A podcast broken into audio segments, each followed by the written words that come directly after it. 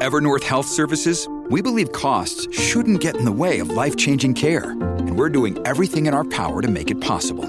Behavioral health solutions that also keep your projections at their best? It's possible. Pharmacy benefits that benefit your bottom line? It's possible. Complex specialty care that cares about your ROI? It's possible. Because we're already doing it. All while saving businesses billions. That's Wonder made possible. Learn more at evernorth.com/wonder. Welcome to the New Books Network. Hello everyone. Welcome back to New Books Network. I'm Yadam Salonkumar, the host of this channel. And today I'm here with Dr. Travis Proctor to talk about his book, Demonic Bodies and the Dark Ecologies of Christian Culture. Now, I think for me personally, this book, the title of the book itself got my attention. In that sense, uh, my personal work is also hinges on Christianity and its interaction with different uh, non-human entities. So I think this book also talks about the Christian construction of a body and how it relates to the, demonic uh, realm in that sense. So I think this is a very interesting book in that sense. And those for those listeners who are interested in this kind of area where we talk about the different constructions of body and specifically on the Christian construction of body will be very interested in this discussion. So without much ado, let me go straight to the author himself and ask something about the author. So uh, Dr. Travis, can you tell us something about yourself?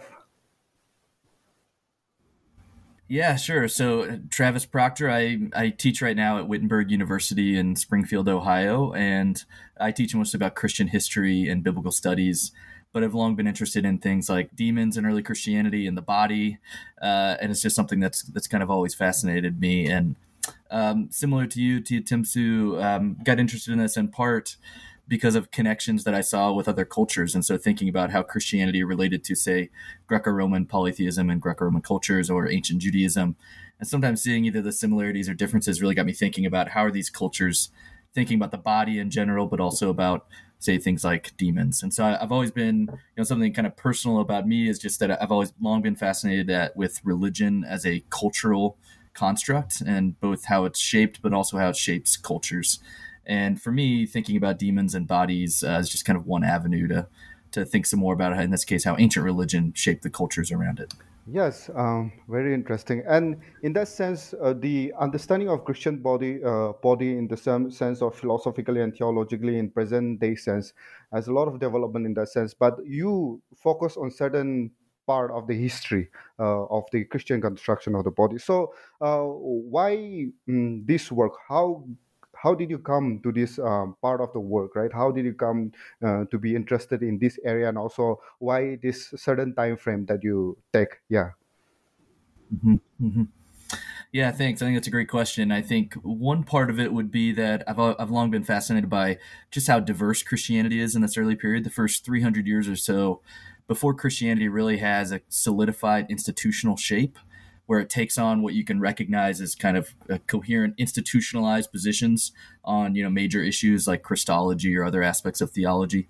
And so we just have a wide range of, of Christian communities and cultures in this period. So it always fascinated me to compare and contrast what Christianity looks like at this time. And I certainly found this with demons. And so, again, what first got me interested in the topic specifically of demons was one, quickly realizing as I read early Christian literature how important demons were to how Christians thought about the world sometimes we're as kind of modern thinkers that often live in, in societies that are kind of disenchanted or don't really give much credence to things like angels or demons we sometimes dismiss that in our scholarship. We don't think of them as central components. But i wanted I, I noticed really quickly how in early christianity these these entities like angels and demons were so central to how Christians constructed their culture. But then what really drove the project was uh, picking up on a couple case studies early on where I noticed just how diverse they were. That Christians were saying really different things about demons in general, but all in, in this case, the demonic body, which is what the book ended up being about. And so I want to understand why is it that Christians are saying such different things about the demonic body? What's kind of informing that? And ultimately, the book tries to argue that it's intimately related to other things that Christians are really concerned about, whether that be proper ritual, relations to other religious traditions or cultic traditions, or other issues having to do with the body. So things like gender, disability. Uh, so, I, so I argue ultimately that part of the reason they're disagreeing about these things or portraying the demonic body in different ways is because it's related to these larger issues that are really shaping Christian culture at the time. Yes. And uh, one of the word that is often used here is like the um, the the non-human entities or the persons. So in the work of uh, new animism by Graham Harvey and all those, uh, we usually use this word called uh, non-human persons like that, right? And in my work also, I personally use that word uh, non-human person. So uh, it's it's quite interesting as to how you uh, portray this uh, you know demonic realm or entities as a new non-human in this in that sense. So, uh, what what is the kind of framework that you are uh, using in terms of trying to understand this whole narrative in that sense? Yeah. Mm-hmm. Yeah, thank you. I think that's an important part of the book, and where where I see the book making a contribution to fields outside of early Christian studies. So I originally got to thinking about specifically the body through the lens of gender studies, and so that's kind of what part of my early training was in graduate school, and got me interested in things like cultural constructions of the body.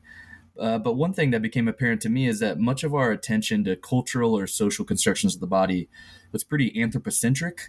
We were mostly interested in how humans were navigating this issue or how they were articulating the bodies of other humans or performing human identity. And what again, what I realized, you know, somewhat quickly in my studies is just how important non-human entities were, including for the construction of things like gender, disability, or other aspects of the body.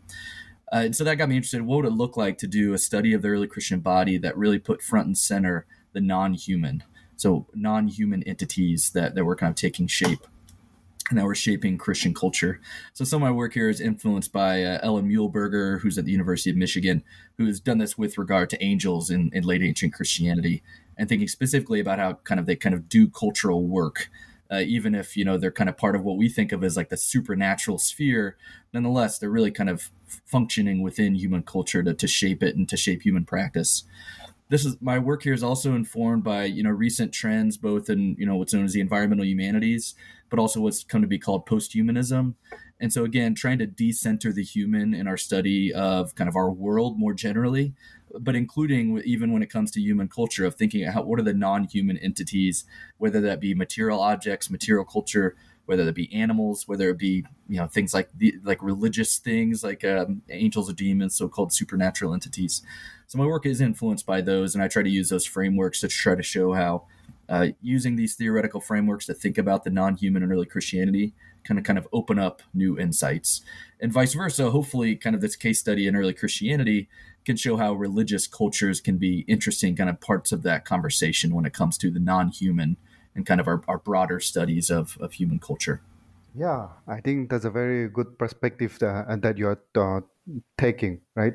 Uh, so, coming to the chapters, um, there are actually uh, five chapters in this book. Uh, one of the chapter talks about the second gospel, that is Gospel of Mark, and then the other four chapters talks about the, some of the early uh, Christian, monumental early Christian thinkers. So, uh, coming to the first chapter, and also here I think one of the things that uh, got me interested was when you talk about the uh, Second Temple Jewish demonologies and its relation to how uh, the Bible itself, right? And uh, how in a uh, certain part of the Bible we can find this certain form of relations to the Second Temple Jewish demonology. So, wh- what are some of the relations that we can find in the Bible?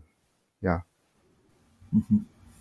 Yeah, thank you. And it's an important insight of that of that first chapter on the Gospel of Mark.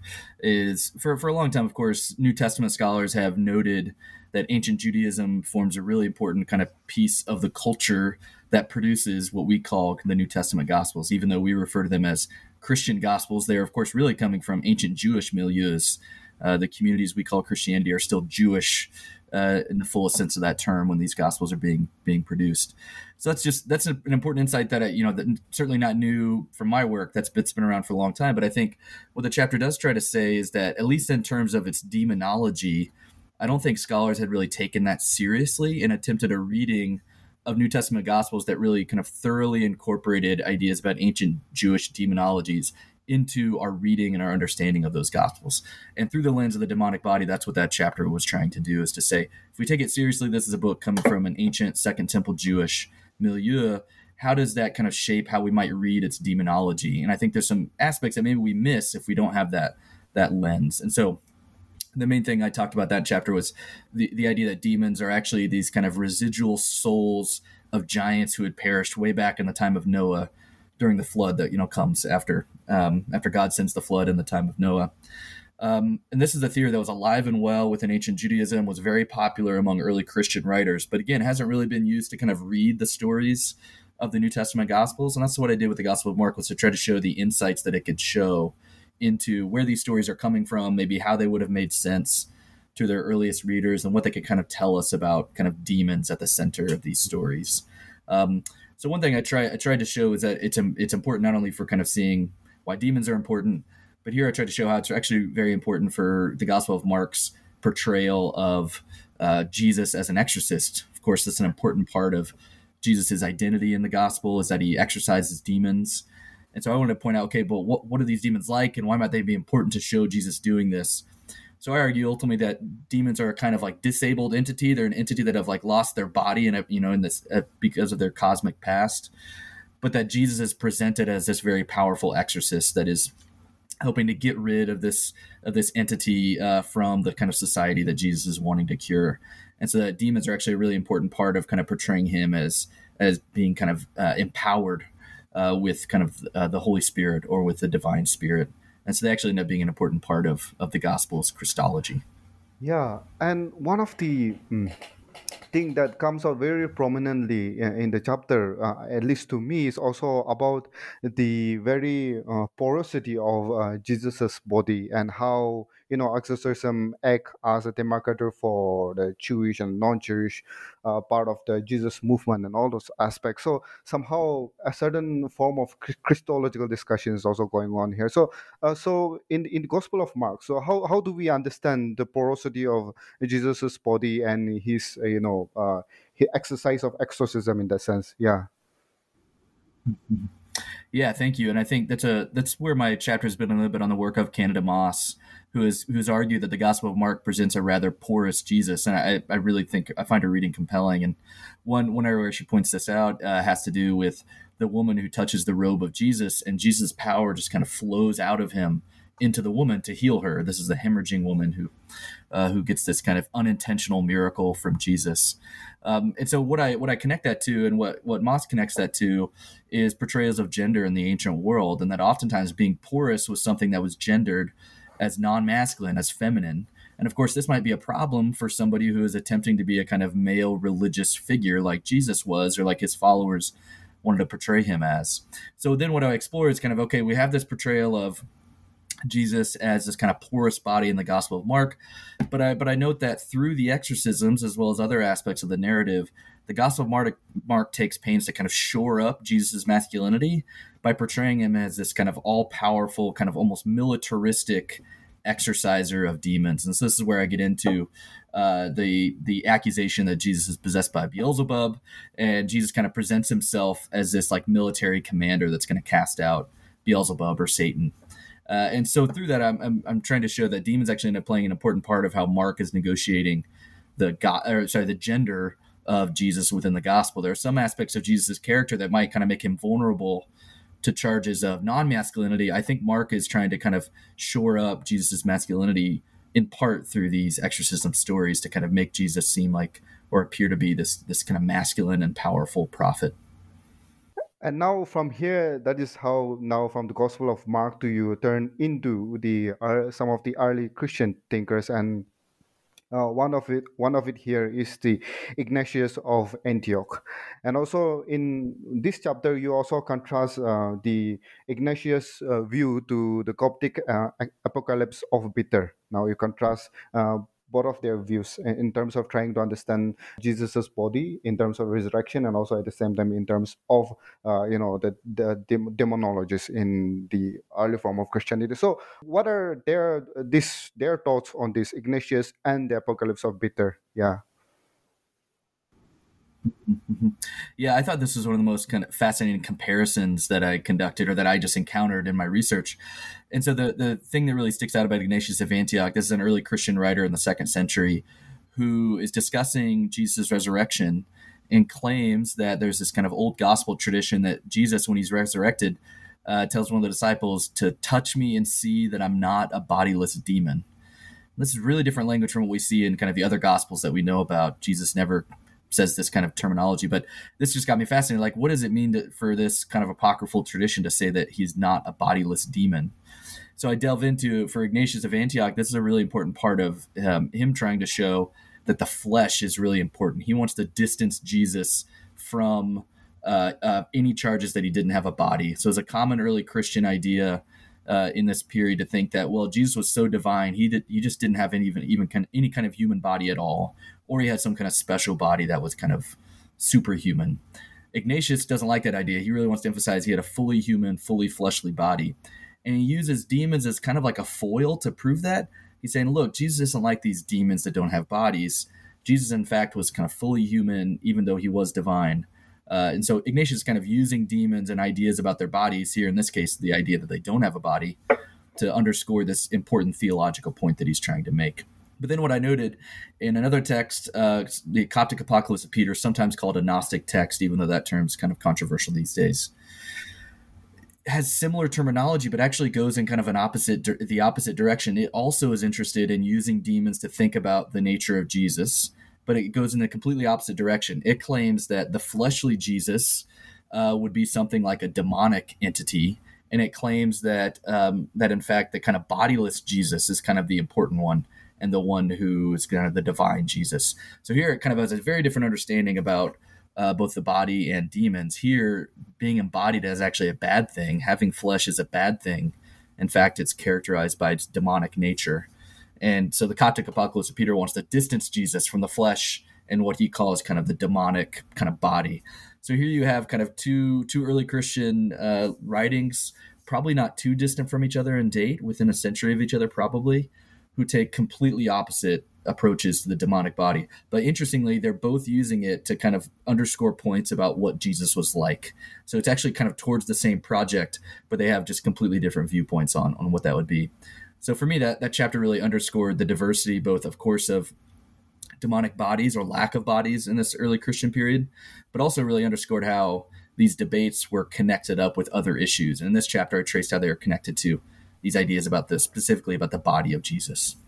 Yeah, and you know, moving a little bit away from the chapter itself, and I'm sure you might have delved on these issues in the sense. So, today at least one of the very prominent view about uh, jesus body in terms of his resurrection is the corporality of the jesus body that jesus had a body in that sense so in the in this chapter also you talk about the docetism the kind of uh, heretical movement and all of those aspects so how, uh, why do you think that the, the, the kind of prominence about Jesus being having a body uh, got its prominence in that sense, or you know, got the traction in in the movement, and then you know, got the philosophical or theological prominence today. Yeah.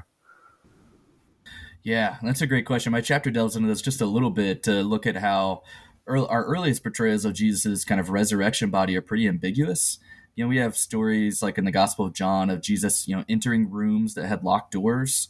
You know, how does he do that? Or encountering disciples and the disciples don't recognize who he is. You know, like what, what what's that about? Um, and so early on, it's rather ambiguous. Like, what kind of body did Jesus really have after he was resurrected, according to to early Christians and early early Jesus followers? But then, like I said, we have this debate that really springs up, and especially in the second and third centuries, where Christians are really debating about whether Jesus had some kind of fleshly body or didn't have any kind of body at all. And they, they both seem to be trying to emphasize Jesus' potency or his power, but doing so in very different ways. For some, it's that he became fully human. That's really what makes him so distinctive. He was a divine person that became fully human. For other Christians, it's like, no, what's so distinctive is just how powerful a divinity he is. And even if he didn't become fully human, in fact, he probably couldn't because he was so powerful of a divinity. I mean, I think, you know, asking maybe why that, let's see, former position really became the prominent one in Christianity. You know, the emphasis on the flesh. I think that, that's such a fascinating question, one that probably would take me quite a while to try to unpack because I think it probably gets into you know historical accidents and the various kind of like cultural and social kind of movements that end up shaping Christianity, especially as it becomes a more powerful entity in say the third and the fourth centuries of in in the Mediterranean. So it's kind of hard to say why did that specific vision win out. I think. Um, you know, we do start to see it kind of gaining, kind of becoming clear the majority position maybe by the third century is where it's it's pretty clear that it's starting to kind of gain uh, more institutionalized support, and the other positions are maybe waning or dying out a bit. So I think it's hard to say why that happened. I think um, maybe, maybe there's some theological reasons behind it. But I think for my book, it's just important to point out that even if that becomes the kind of most prominent way of thinking about Jesus' body, it's not clear that it's it's certainly not the case that that was always or consistently the way that Christians thought about the body of Jesus, especially in post resurrection. That in fact there was quite a bit of diversity and quite a bit of disagreement in this earlier period. Yes, and that is where we come to the second Christian uh, thinker here, and that is just Justin Martyr. And here you talk about Justin Martyr's view of the polymorphic understanding of uh, demonic bodies, and where how uh, that is where you know how the proper form of Christian exorcism also emerges in that sense. So, so what what, is this Justin Martyr's polymorphic view of demonic bodies? Yeah. Mm-hmm. Yeah, I think this is a, a chapter that was really fun to write, in part because Justin was the author that first got me thinking about demons. So this is way back in undergraduate where I, I think I just happened to pick up a copy of Justin's uh, first apology. And the thing that struck me about it was just how much, how often demons were showing up. It seemed like almost every kind of argument that that Justin was making was citing demons in some way, or at least it seemed to me that way at the time. So first got me thinking about how important demons were for early Christian authors was really through Justin so it's fun to return to him and, and, think about demons some more with his work. I think the the big thing that I point out there is that distinctively, Justin really emphasizes how demons can change forms. This is something we do see in, say, Greco-Roman literature. The idea that daimones or other types of spirits could maybe change forms, uh, or the idea that maybe angels could change forms. We see in other literature, but Justin really emphasizes that something has to do with demons. And what's interesting is that he connects this to their ability to trick people, namely to trick people into doing bad religion, in his view, you know, doing Greco Roman worship or what have you. He says, well, those are just demons who have tricked them by taking on the forms of what look like divinities. But he also says it's, it's kind of created, again, what he might call bad religion by uh, inspiring things like magical practices. So, again, kind of tricking people by uh, making it look like you're all powerful, but you're really not. You're just kind of tricking them. Demons are kind of behind this. And what's behind that? Well, it's their ability to change shape. Being able to change shape, being polymorphic, as I call it, is really what's at the root of them being able to carry out these practices. Uh, and so this is something we see in, in other pieces of ancient literature, but it's something that Justin really kind of distinctively attributes uh, to the demonic body specifically. Mm, yeah.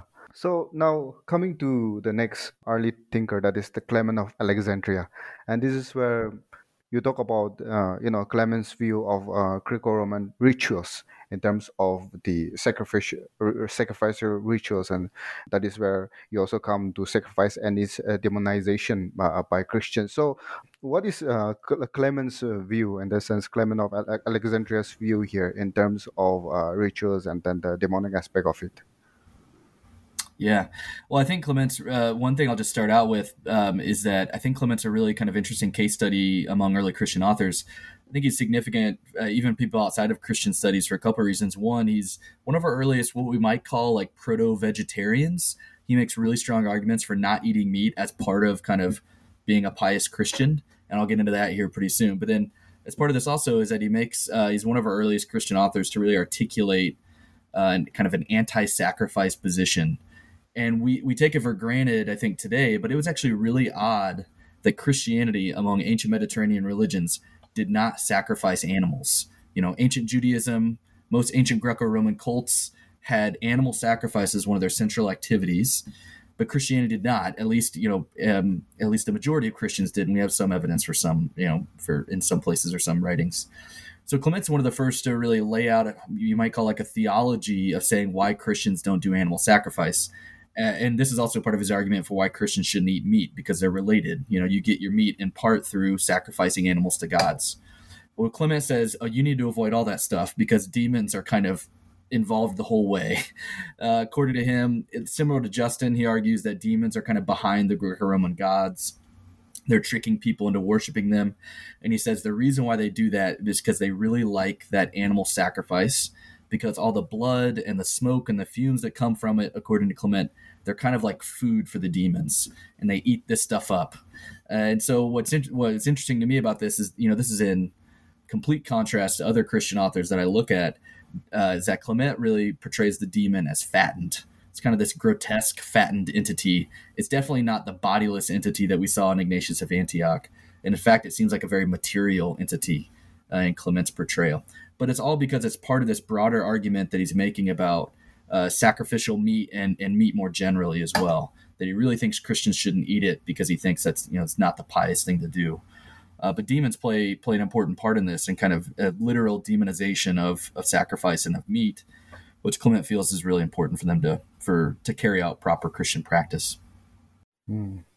Yeah, yeah, and I think this is where we now turn to the Tertullian of Carthage. Now, I think uh, this is where you talk about Tertullian's view of entanglement of human body with non-human uh, counterparts. So, uh, how does this uh, Tertullian's entanglement work out? Yeah. Yeah, yeah. So Tertullian's this, you know, Latin uh, Christian author who we have these writings from. That he, you know, he's he's been really a focus uh, of early Christian studies for a long time, especially with his views regarding gender. And so it's long been noted that he has a pretty restrictive idea of, say, what women should do or how men should behave. And so I want to look at this on how uh, demons specifically kind of um, functioned in Tertullian's thought when it came to things like gender. And really, what I argue is that Tertullian or demons emerge in Tertullian's writings as a kind of an abject entity.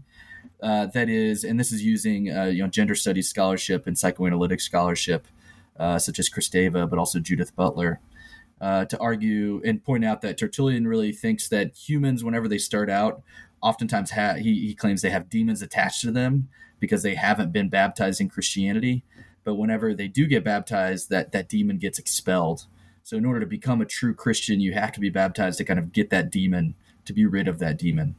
So that's the way in which I argue it's an abject entity. It's something that's kind of cast out of you in order to become kind of the true Christian self.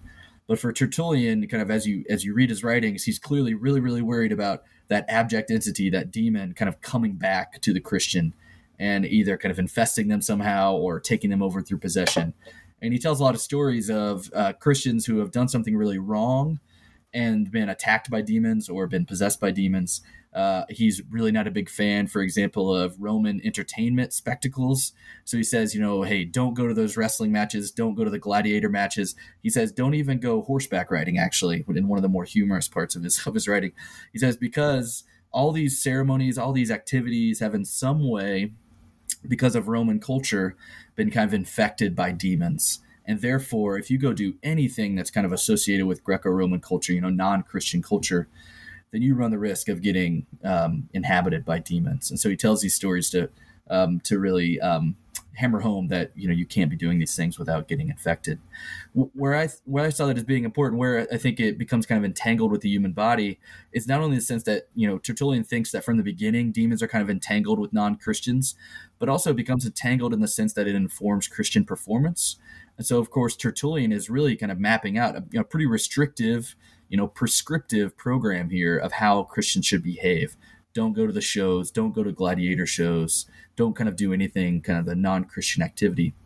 Well, as that would have been enacted, or maybe you know maybe resisted by a lot of Tertullian's readers, that would have shaped how Christians behaved. So how their actual bodies kind of materialized within Christian culture. So I wanted to show how even even if we might think of demons as kind of this imaginary thing or this supernatural entity, it really becomes such a such a big part of Christian culture because it informs how people think about, articulate, but also perform their own kind of embodiment. And for Tertullian, that you know has to do with Roman culture and demonization of of Roman cultural activities. Uh, but I think that's really more widely applicable to early Christian culture in general. Is that demons really came to shape shape how the body, the human body, took shape, and therefore became kind of entangled with it in that broader sense.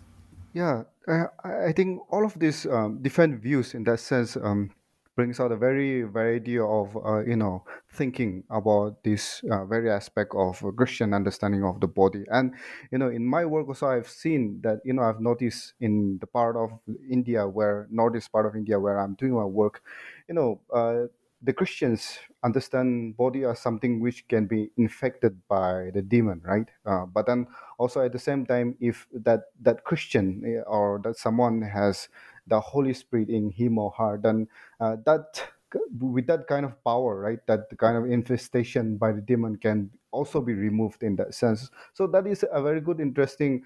Uh, I mean, the way you are, uh, you know, trying to explain the thoughts, uh, different thoughts here. I think that brings out the variety of uh, you know thoughts in trying to think about christian uh, construction of the body. And i think that that is a very interesting contribution of the book in that sense where it can also show that you know in today's context there can be different understanding of the body and how people construct uh, the body from their own perspective and lens and understanding. So this is where in your book uh, you say that you know demonologies in early christianity reflect the transcorporeal entanglement of human body. I think one of the things that i want to ask here is that in today's context, right? Looking uh, at all the historical thoughts and also looking at the Gospel of Mark, what can be the takeaway or what can we really understand from these uh, different forms of thoughts about the Christian body from the your work itself? Yeah. Yeah, absolutely, and I, I really see it uh, informing contemporary scholarship even outside of christian studies or you know more broadly kind of society in general in really two ways. One would be one thinking about our social constructions of things like gender but also disability or race or ethnicity.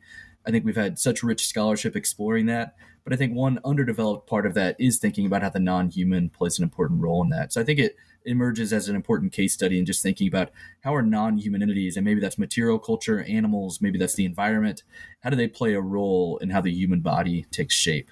But then also i think building on that uh, thinking about the environment especially is this broader conversation especially with the environmental humanities of how exactly humanity is or does relate to the environment that's around it. Uh, and one major push within the environmental humanities and among environmental ethicists is to try to argue that in fact, we should come to see our body as more kind of intimately connected to our environment. And if perhaps we did that, that could inform a kind of more robust ethics. If we kind of saw ourselves as connected with our local environments, perhaps we would care a little bit more to think about uh, how to treat them properly or how to live a little bit uh, in a little bit better kind of balance or harmony or what have you with those environments. So there's been a really robust interest in thinking about uh, how to connect humans with kind of non-human environments well, my work tries to kind of take that and think about that historically. Well, historically, how have different societies and cultures thought about the human connection to non human environments? And so my book, Demonic Bodies, was trying to really think about that specifically, of especially looking at, in this case, an ancient early Christian culture. How did they think about how the human related to their non human environment? Um, I, you know, importantly, I think it, it, helps trace out. Well, they they thought of it as pretty interconnected, or at least you know mutually informing each other in those ways one important corrective that, that I did want to introduce with the book and that I tried to map out in the intro and in the conclusion, especially, is to say, but one important caveat to that is that oftentimes people imagine themselves as interconnected, but in rather harmful ways.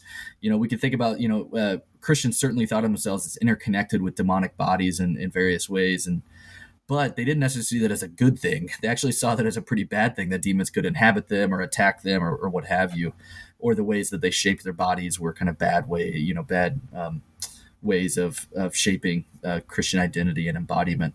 So I, I, do think that's an important corrective uh, for the environmental humanities. And here I'm, I'm, building a little bit on the work of, say, Lisa Sideris, who's noted that too often uh, our environmental ethics have been built on ideas of interconnections with the environment that are kind of purely benevolent are purely benign maybe that are kind of only kind of positive understandings of our relations with the environment instead of seeing it as a you know complex sometimes harmful relations with non-human things uh, so one thing that um, my book is trying to do is provide an historical case study that perhaps could could just help us think a little bit more about uh, especially kind of contemporary environmental ethics and so one one thing the book is arguing is that we could come to see the ancient Christian body as what I call kind of a pre-human. You know, kind of it's it's oftentimes common today to encounter post-humanist strands of thought within environmental humanities and environmental ethics. I'm trying to argue that actually we kind of have this prehistoric, you know, this kind of ancient history where humans also were kind of seeing their bodies as entangled with the environment in some way, and that's that's I think that should be an important part of of our discussion surrounding these issues. Yes, that's uh, very fascinating as well as a very you know important contribution in that sense. Uh, so, is there anything uh, about the book since we have come to the end of our discussion? Anything about the book that I've I mean I've missed out, uh, which you think is important to say? Yeah. Yeah, I mean, well, I, yeah, I think Tia you've done a great job of kind of covering, I think, a lot of the major arguments and claims I've made. I think one, one I'll just, I'll follow up on, we had talked about, um, you're asking about entanglements and shaping the body. And one thing I think that's important to point out is that even in how Christians thought demons could interact with the body, they they were they were different, they were diverse. And so, for example, um, the Gospel of Mark seems to have an idea that demons could, you know, literally kind of invade the body and possess it. Whereas Clement of Alexandria has a little bit different understanding. He seems to be a little bit more wary of describing kind of exorcisms, but instead thinks that the human body could kind of come to mimic the demonic body. And so he's really worried about Christians kind of eating meat and becoming demon infested. And he kind of warns them. He's like, listen, if you do this, your body's going to become weighed down because the de- demon is so fattened and material. You're going to get weighed down too. And you won't really be able to ascend and rise up like you want to do. Like you want to, you know, you want to get to heaven. You want to be one with the divine. You need to be light. And so that's just one example of, I think, even in that kind of basic thing of like, how do demons relate to, um, uh, relate to the body? uh, early Christians uh, had had diverse ideas on this. And I, think it's important because that's one that's one thing that I encounter kind of a I don't know if it's a stereotype or a caricature of early Christianity when it comes to say possession is thinking that early Christians had this idea about demonic possession and that was maybe kind of the only way they thought about healthcare, the only way they diagnosed uh, certain types of um, maladies or what have you in the ancient world. But in fact, early Christians had really diverse ideas about um, either what made you sick or uh, how demons could relate to you and your body or make you or um, you know hurt you or things like that. So just that kind of underscoring the diversity of Christian viewpoints on that is, is something I'd, I'd emphasize.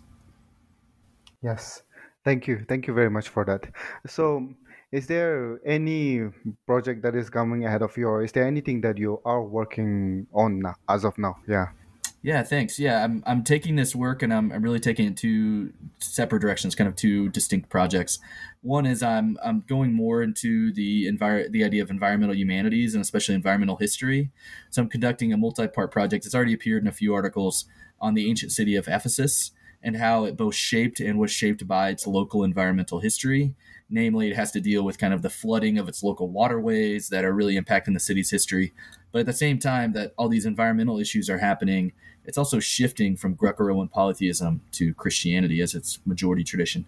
So my work tries to trace how these things become intertwined, how cultural history and environmental history actually are really overlapping and informing each other in, in interesting ways. So I'm, I'm extending that work in environmental history and the environmental humanities, but I'm also still thinking quite a bit about the body. And so specifically, and the non-human body especially uh, and so i have a project on how early christians used non-human entities to think about or uh, tell stories about the body of jesus in early christianity so it's kind of a study of early christologies but specifically through the lens of the non-human so we have lots of fascinating sometimes kind of weird portrayals of jesus either as a rock or as a worm or uh, as uh, of course as a lamb is famously from the book of from the gospel of john so I want to understand why is it that Christians kind of uh, use these types of images to talk about Jesus? What did they accomplish? Why were they important for early Christian culture? And why might that be important for thinking about early Christian history? And so these two projects are, are really where I see this work kind of extending and, and hopefully continuing continuing on going forward. Yes, I think a very interesting project. And so, um, if people want to reach out to you regarding this uh, book, and also, I, also at the same time, you know, your future works and all, how do people reach out to your email or some social media accounts? Yeah. Yeah, thanks. Yeah, it's uh, you can get uh, contact me by email. It's proctort at wittenberg.edu. I'm also on Twitter. Just search, you know, Travis Proctor Wittenberg you, will find me there. Also on um, uh, some of my works on academia.edu as well as Humanities Commons. Uh, and so I, have shared some of the research I talked about in here and, and, some other versions of my work are on there. So yeah, I'd really love it if, if people wanted to reach out or have questions or comments. I'd, I'd, I'd be happy to hear them. Yeah, and thank you so much, Dr. Travis Proctor, for being here. And to the listeners, I think this is a very interesting work in the sense of uh, looking at the diversity of Christian construction of bodies. And I think if you get hold of this work, I think it'll be a really interesting, not only an interesting read, but also at the same time an interesting outlook at perspective to trying to understanding the Christian perspective, but also at the same time their you know societal construction uh, in terms of the bodies and the demons, and also at the, at the same time different aspects of the society as Dr. Travis Proctor also talks about in terms of gender disabilities and also the environmental humanities and all of those aspects. So thank you, Dr. Travis Proctor, for being here and yeah, have a good time ahead. Yes. Yeah, thanks so much for having me.